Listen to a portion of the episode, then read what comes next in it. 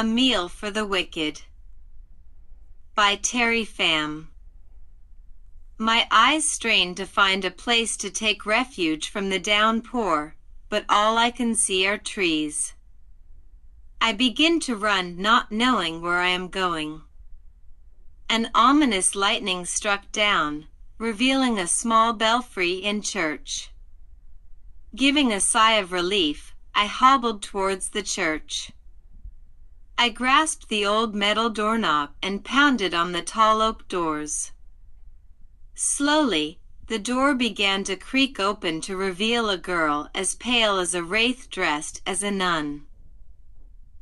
How can I help you? She inquired cautiously, as her head tilts slightly to one side. It seems that I've gotten lost in this forest.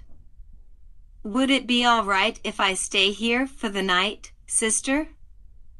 She examined me with her eyes before gesturing a welcoming to allow me inside. Thank you, sister, as I give a small bow. We always welcome visitors to the old church. I'm glad you managed to find this place safely. The girl gave a bright smile as she is leading me through the corridors.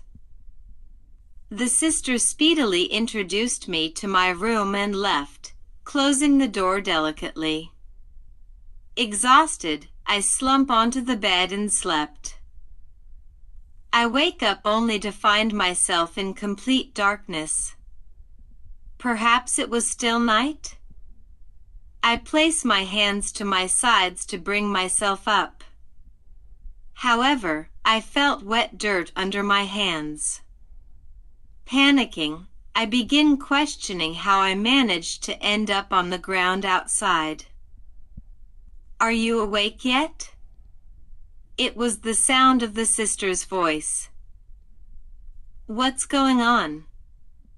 I asked desperately. I had transferred you to the belfry and caged you into one of the bells. Dumbfounded, I couldn't speak. You see, I haven't had meat in so long. Luckily, you came along.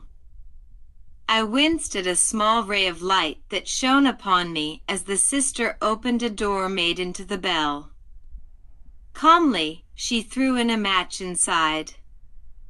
At that moment, I realized why the ground was wet. It was soaked with gasoline.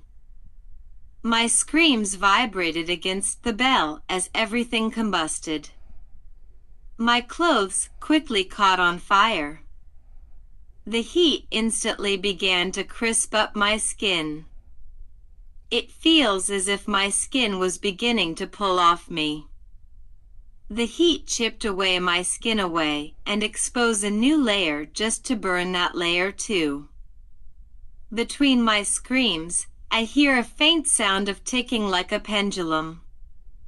The sister was timing how long I should be cooked, just like a turkey.